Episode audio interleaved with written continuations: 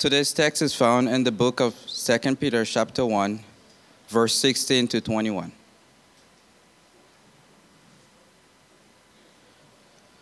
For we did not follow cleverly devised myths when we made known to you the power and coming of our Lord Jesus Christ, but we were eyewitnesses of his majesty. For when he received honor and glory from our God the Father, the voice was borne to him by the Majestic Glory. This is my be- beloved Son, with whom I am well pleased. We ourselves heard this very voice borne from heaven, for we are with him on the holy mountain. And we have the prophetic word more fully confirmed, to which you will do well to pay attention, as to a lamp shining in a dark place until the day dawns and the morning star rises in your heart. Knowing this first of all, that no prophecy of Scripture comes from someone's own interpretation. For no prophecy was ever produced by the will of man, but men spoke from God as they were carried along by the Holy Spirit. This is the word of the Lord.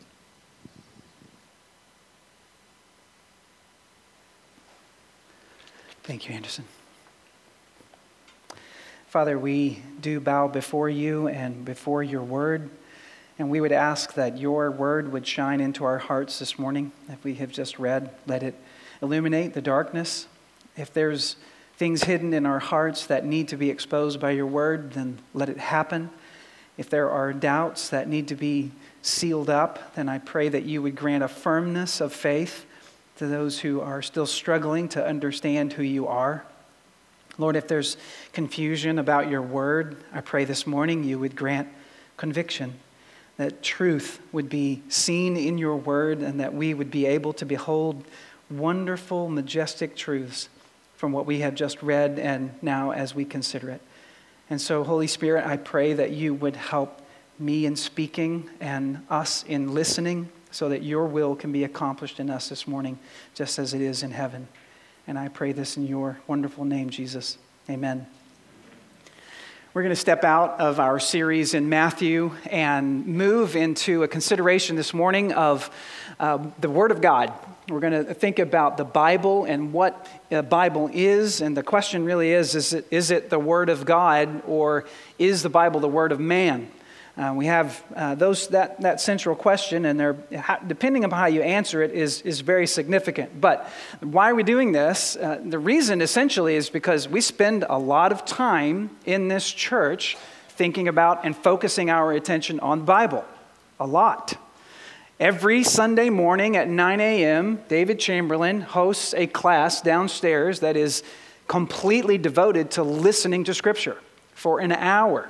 Listening to Scripture. David Chamberlain, by the way, had a wonderful birthday yesterday. And he's been, you know, David and Ruth and Andy and Gail Mills were part of the, the dream for founding this church in this community in order to stay true to biblical preaching and teaching and applying the Bible in our lives. And so, um, it, this works its way out in our life groups. Life stands for love, instruction, fellowship, and evangelism.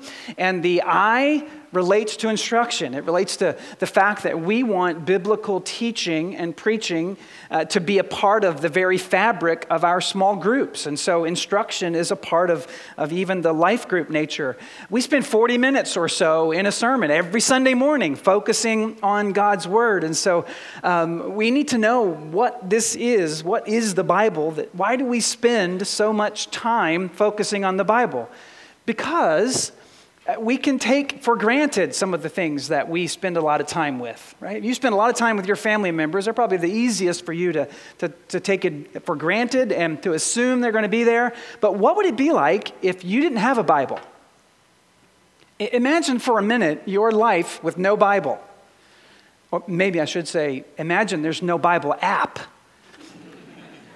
You can't look at your phone and do a quick word search and find what you're looking for. What if there wasn't any public reading of Scripture app or no Bible apps to turn to? Would your life be better or worse without the Bible? Amazingly, uh, the American Bible Society does an annual survey every year called The State of the Bible, and they ask this very question. They, they ask, what is the assumption of the Americans? Would our country be better off or worse off without the Bible? And uh, you, amazingly, uh, we see a, a trend where just a slight majority of people think that our lives would be uh, worse off if we had no Bible. Um, but what would what would be different about your life? Think about it for a second. If there's if there's no Bible, you can't tur- you can't really turn to the book. What would your life be like? Would anything change about your rhythm? What would you do? Uh, and, and the survey also revealed most Americans think everybody has a copy of Scripture in their own language. And that's not true. one point five billion people do not have access to the Bible, the whole Bible, Old Testament, New Testament, in their own language. one point five billion people. Of the seven thousand or so known languages, about thirty percent have no translation of Scripture whatsoever.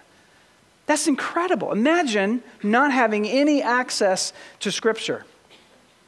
What would happen? So what is the Bible? Um, what is it? Is it the, as one uh, one critic said, is it the cunning contrivance of man?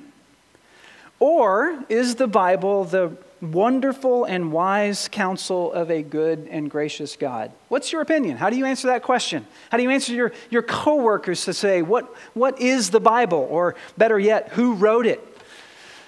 Who's the author of Scripture? Answering that cred- question is incredibly important. That's what we're striving for today, because there are implications however you answer the question. If the Bible is God's word, then it's completely true, it's totally trustworthy, and it's ultimately authoritative over our lives. If it's the word of man, it's none of those things. It's not completely true, it's not uh, trustworthy, and it's not authoritative over our lives. So what is it? So the passage that Anderson just read to you, and Second Peter is a little tiny book at the very back of, of your Bible. Um, and I hope you can see this with me and get, get your eyes on this text, because Peter gives us four reasons why we should believe that the Bible is the Word of God and not the Word of man. And uh, I'm going to take you through those. So first of all, we'll start with the first one in verse sixteen. Let me just read that verse one more time. We did not follow cleverly devised myths when we were made known to you the power and coming of our Lord Jesus Christ, but we were eyewitnesses to his majesty. The first reason to believe that the Bible is the Word of God and not the Word of man is because it's not a myth. Peter makes a claim, it's not a myth. And sometimes when we are guilty and when we're lying, we actually avoid actually denying it. For example, you know, who ate my soup? What soup? I mean, there's no immediate, I, I didn't eat your soup. It's, what soup? What, what soup are you talking about? Or who ate my soup? It was in the refrigerator. Who ate it? I, I, have, I didn't see any soup. Right? We deny actually saying, I, I didn't eat the soup. We, we don't deny it. Peter denies that this was a myth. He says this is not a cleverly disguised myth that we came up with. And he says, when we t- made known to you the power and the coming of Christ. All right, Peter's talking about power is a word that is often used in describing the, the resurrection. And so he's this is shorthand. The power and the coming of the Christ is shorthand for the entire gospel. The powerful resurrection of Jesus, as well as the coming of Jesus, he's here talking about not the first coming. He uses the word parousia, which is used eighteen times in the New Testament in reference to Jesus, and every time it focuses on and points to his future coming, future second coming, and it never in any of those eighteen instances referred to the past first coming. Always looks forward. So Peter's saying, when we shared to you the gospel, we weren't creating a myth. We didn't make this up, because we were telling you about the Christ. And who's the Christ? The Christ is a word that means the anointed one. So he's talking about the Messiah, the one who fulfills all of the Old Testament pointing to the coming of God's anointed and chosen Messiah. He says this is not a myth. And think about that for a second. It, it you, you know why that criticism would be leveled against such a claim that somebody rose from the dead. That's an amazing fact. It doesn't happen very often. So we can understand why he would be criticized by saying this is all made up. But he's saying it's not a myth. Why would we make this up? And so are we, for example, if we just think about this for a moment, are we really to believe that the eleven disciples who were completely distraught and devastated by the death of Jesus were suddenly, on the night of their deepest emotional turmoil, creatively clever enough to come up with a global conspiracy that would sweep the world that is not true? Twelve fishermen from Galilee, clever enough to come up with a plan to deceive the entire world? Have you ever wondered what that would have been like? I mean, did they sit around the campfire and cook up a, a, a plot to deceive the entire world? I, I just wonder, what was that campfire conversation like?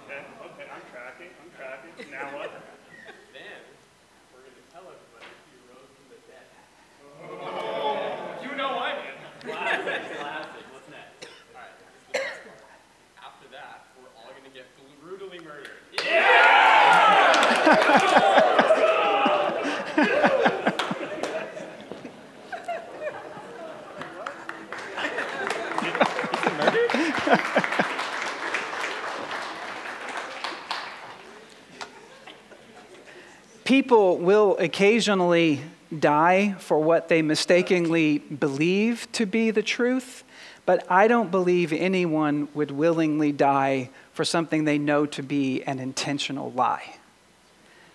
And all of them, all eleven disciples, died brutally for the truth that Jesus actually was resurrected from the dead. James the elder was beheaded in A D forty-four. Philip was imprisoned for preaching the gospel and scourged and then crucified in A D fifty-two. Matthew was impaled in Ethiopia. James the younger was crucified in Egypt. Matthias was first stoned until almost dead and then beheaded in Jerusalem.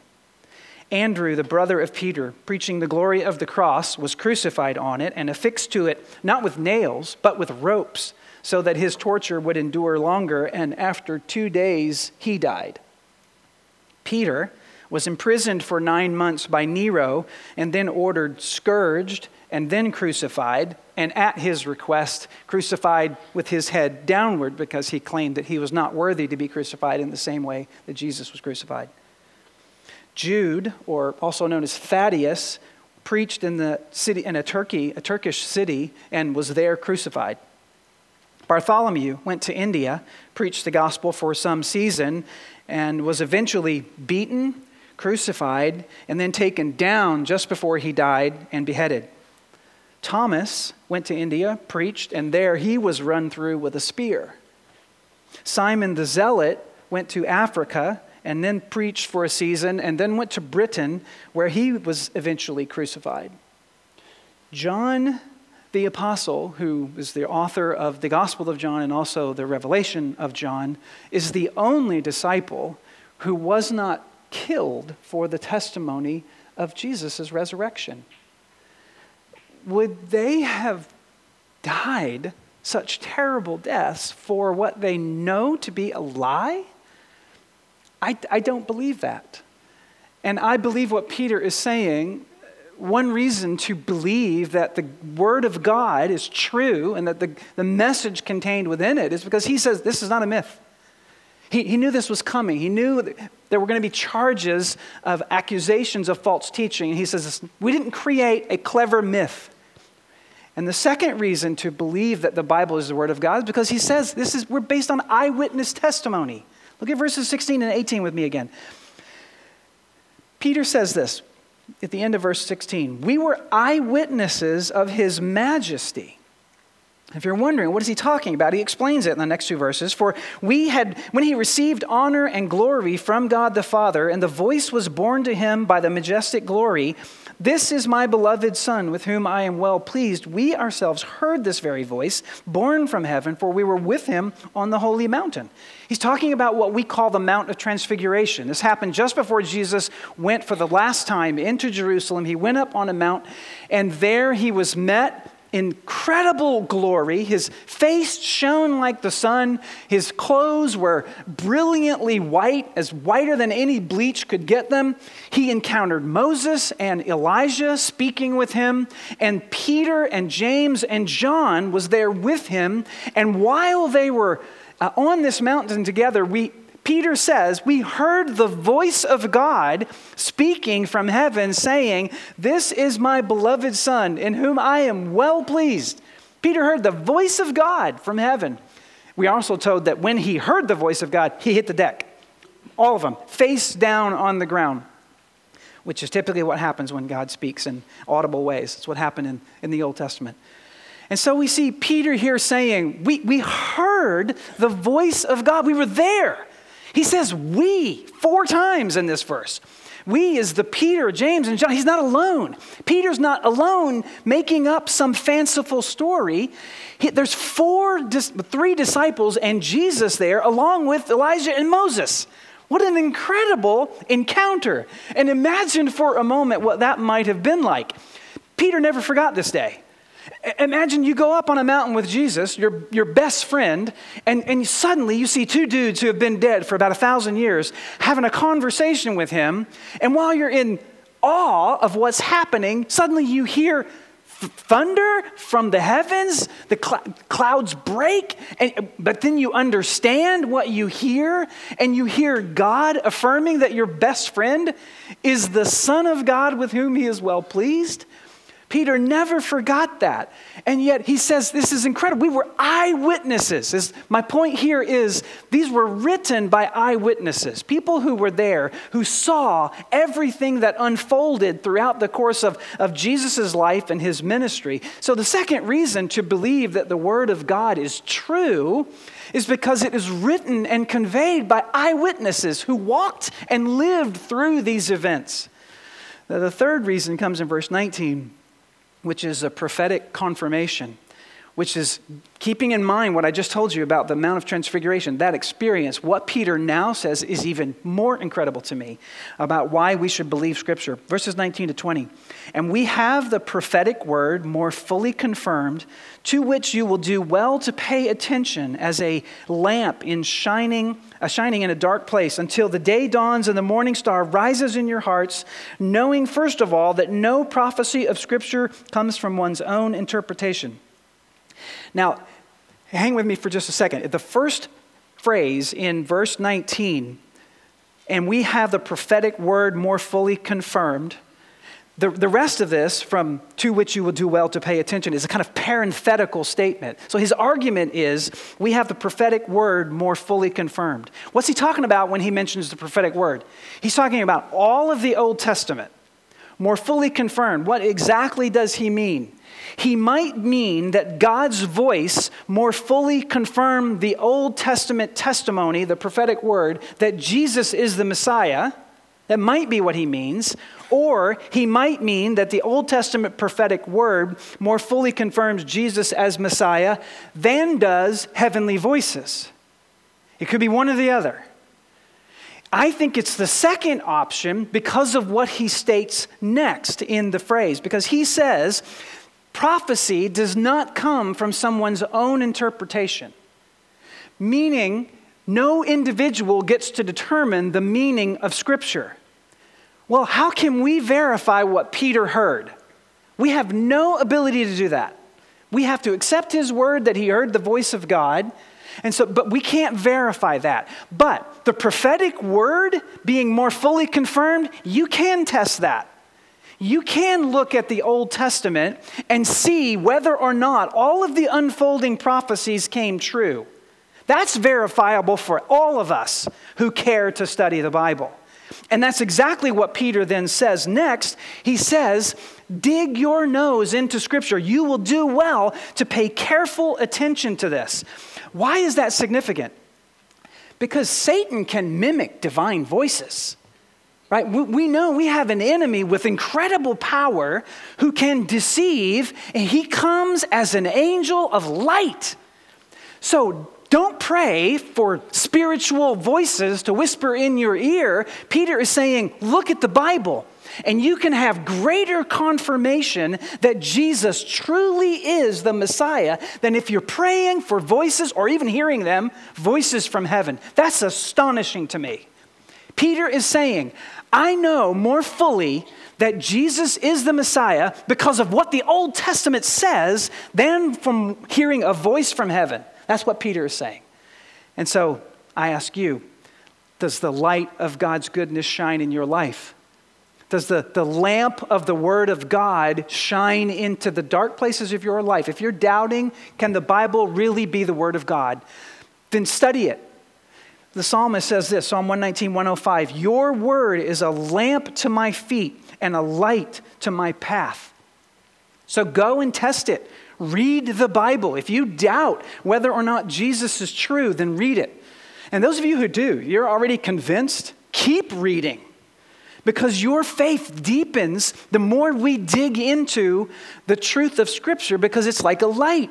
It constantly illuminates. Psalm nineteen says that God's Word gives light to our eyes and makes the simple wise. If you want to gain wisdom, dig into God's Word. And so the last reason to believe that Scripture is true is because of verse twenty-one. It's because of the authorship of Scripture. Divine inspiration, we might say. Verse twenty-one, no prophecy was ever produced by the will of man, but men spoke from God as they were carried along by the Holy Spirit. What is this saying? No human invention is the source behind Scripture or Holy Scripture. The will of man did not cause Holy Scripture to come to be. The will of God did this through the activity and the work of the Holy Spirit, who moved in men to speak and to write, and then carried them along as they did it, as they wrote, as they spoke. He wasn't absent, he was very present. So the fulfillment of, of God's Scripture comes from the power of the Holy Spirit being present. And we can investigate this. How do we know that the Bible is the Word of God? Is by looking at the Old Testament and being amazed at everything that was fulfilled in the life of Jesus. All of the Old Testament pointings, messianic pointings to Jesus were confirmed and fulfilled in him, even by his enemies. And so if you're going to create a global conspiracy, how do you get your enemies to go along with that? It's, it's kind of difficult, I would imagine. And yet, what do we see in Scripture? So I want to ask you a question. How can we know that God's Word is true and that we have and can have firm confidence that Jesus is God's only Messiah and that the Bible is, is true and trustworthy? Because in God's Word, God said that his Messiah would be a descendant of Abraham, Genesis twelve. And Jesus is a descendant of Abraham, Matthew one. God said in his Word that his Messiah would come from the tribe of Judah, Genesis forty-nine. And Jesus was a descendant of Judah, Matthew one. Because God said that his Messiah would be a descendant of David, Second Samuel seven, and Jesus was a descendant of David, Matthew nineteen. God said in his Word that his Messiah would be a sacrificial Passover lamb who would die for his people, Exodus twelve, and Jesus was killed during Passover, Luke one. Because God said that his Messiah was predicted to not have any of his bones broken. You remember Exodus twelve, and Jesus on the cross, as the guards were about to break the legs of Jesus, you'll discover they didn't. Why? Because prophecy was fulfilled. None of his bones were broken. John nineteen. God said through Moses that his Messiah would bear the curse of his people, Deuteronomy twenty-one, and Jesus bore the curse for sin on the cross, Galatians three. God said that his Messiah, through Micah, living about four hundred years before Christ, that his Messiah would be born in Bethlehem. Guess where Jesus was born? God said that through Malachi, about five hundred years, that Messiah would be preceded by a forerunner, and Jesus just happened to be preceded by a guy called John the Baptist, Matthew eleven. God said through the psalmist, Psalm seventy-eight, that Messiah would teach through parables. Jesus always taught in parables, Matthew thirteen. God said through Isaiah, about seven hundred years before Christ, that his Messiah would be born of a virgin, chapter seven, and we are told that Jesus' mother, Mary, was a virgin when Jesus was conceived in her womb, Matthew one. God said in advance through Isaiah, seven hundred years before Jesus arrived, that Messiah would heal the sick, open eyes of the blind, open the ears of the deaf, and Jesus did all of these things. God said through David that his Messiah would be betrayed by a close friend, Psalm forty-one and fifty-five. And Jesus was betrayed by a close friend called Judas, Matthew twenty-six. God said in the Psalms that Messiah would be opposed by the Gentiles. And who crucified Jesus? The Romans did, Acts four. God said through Isaiah, again, seven hundred years in advance, that his Messiah would be spat upon and scourged, Isaiah fifty, and Jesus was scourged and spat upon, Acts four. God said through David that his Messiah would be forsaken, Psalm twenty-two, and Jesus cried out, you know what he said on the cross, "My God, my God, why have you forsaken me?" Fulfilling Scripture. God said through Isaiah that his Messiah would be mocked and insulted, and Jesus at his crucifixion was mocked and insulted by his enemies. And he didn't say, "Hey guys, we're almost at the end of this, so could some of you just help me out a little bit and offer up some insults just so we can fulfill the prophecies?" He didn't, that didn't happen. God said through Isaiah, through the psalmist, that his hands and feet would be pierced. Psalm twenty-two, Jesus' hands and feet were pierced by his enemies. God said through the Psalms that the Messiah's clothes would be gambled for, Psalm twenty-two, and Jesus' soldiers who crucified him. And again, he didn't say, "Hey guys, just the gambling thing. If you could just get that done before I die." That was fulfilled. God said through Isaiah that the Messiah would be crucified with transgressors, and Jesus was crucified with thieves. He had nothing to do with that. How does that get fulfilled if the Bible is just the word of man and not the word of God? God said through Isaiah chapter fifty-three that Messiah would be buried with the rich. We are told in Matthew twenty-seven that he was buried in a rich man's tomb. And God said that in the Psalms, the Messiah would rise from the dead. Psalm sixteen, forty-nine and eighty-six. And Jesus rose from the dead on the third day. Acts two. I could go on. Alfred Edersheim in the late eighteen hundreds sat down and went through the Old Testament and came up with four hundred specific details about the Messiah's life that were fulfilled in Jesus Christ. Can that simply be the word of man? Or could it be the word of God? I stand before you and say I'm absolutely convinced and staking my eternal salvation on the fact that Jesus is the Messiah and that God's word is completely true. And I plead with you, believe it. Receive this book as, as a divine love letter to you and read it. Peter says you will do well to pay attention to what is written in Scripture. So study it. If you're still seeking to know, is Jesus really the guy? Is this really true? Then read it. And God will reveal himself to you. Pray, show me, Lord. And he will show himself to you. So why do I believe the Bible's true? I, I believe it because Peter's, I don't think he's smart enough to figure out a global conspiracy. Him and all these other boys. I, it's true. It's not a cleverly devised myth. I believe it because they were, it was written by eyewitnesses. I believe it because of the prophetic confirmation. I believe it because it was authored by the Holy Spirit, who alone has the power to do all of this stuff. That's why we spend so much time at this church on this book, because there's nothing else better to base your life on. Not a person who has a persuasive personality and is a great charismatic speaker. No. Don't listen to the people who, who say this book is not true. No matter how clever they are or slick they are, I, I will go to my grave pleading with you, read the book. Read the book, because it has the words of eternal life, and they are found in Jesus alone. He is the only name given among men whereby anyone can be saved. That is a truth for every tribe, every nation, every people, and every tongue. And I'm convinced God anointed Jesus as the, the Savior and Messiah of the world. Do you believe that? Do you believe that? Do you believe this is the word of God or the word of man? Because there are implications either way. And so this whole book points us to Jesus. And I, I love him. We love him. We stood outside in the cold all day to help people get to know him and to be a constant witness in this town to, to, to the truth that, that Jesus is actually risen from the dead. We love him. And we want everybody to love him too.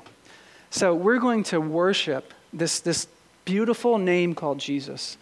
Um, but would you just pray with me? Father, we're going to praise your name in just a moment.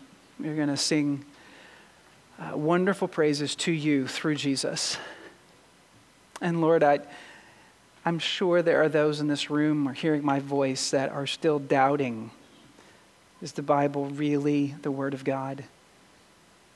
And Lord, I pray you pour out your spirit on those people right now to grant them the faith to believe.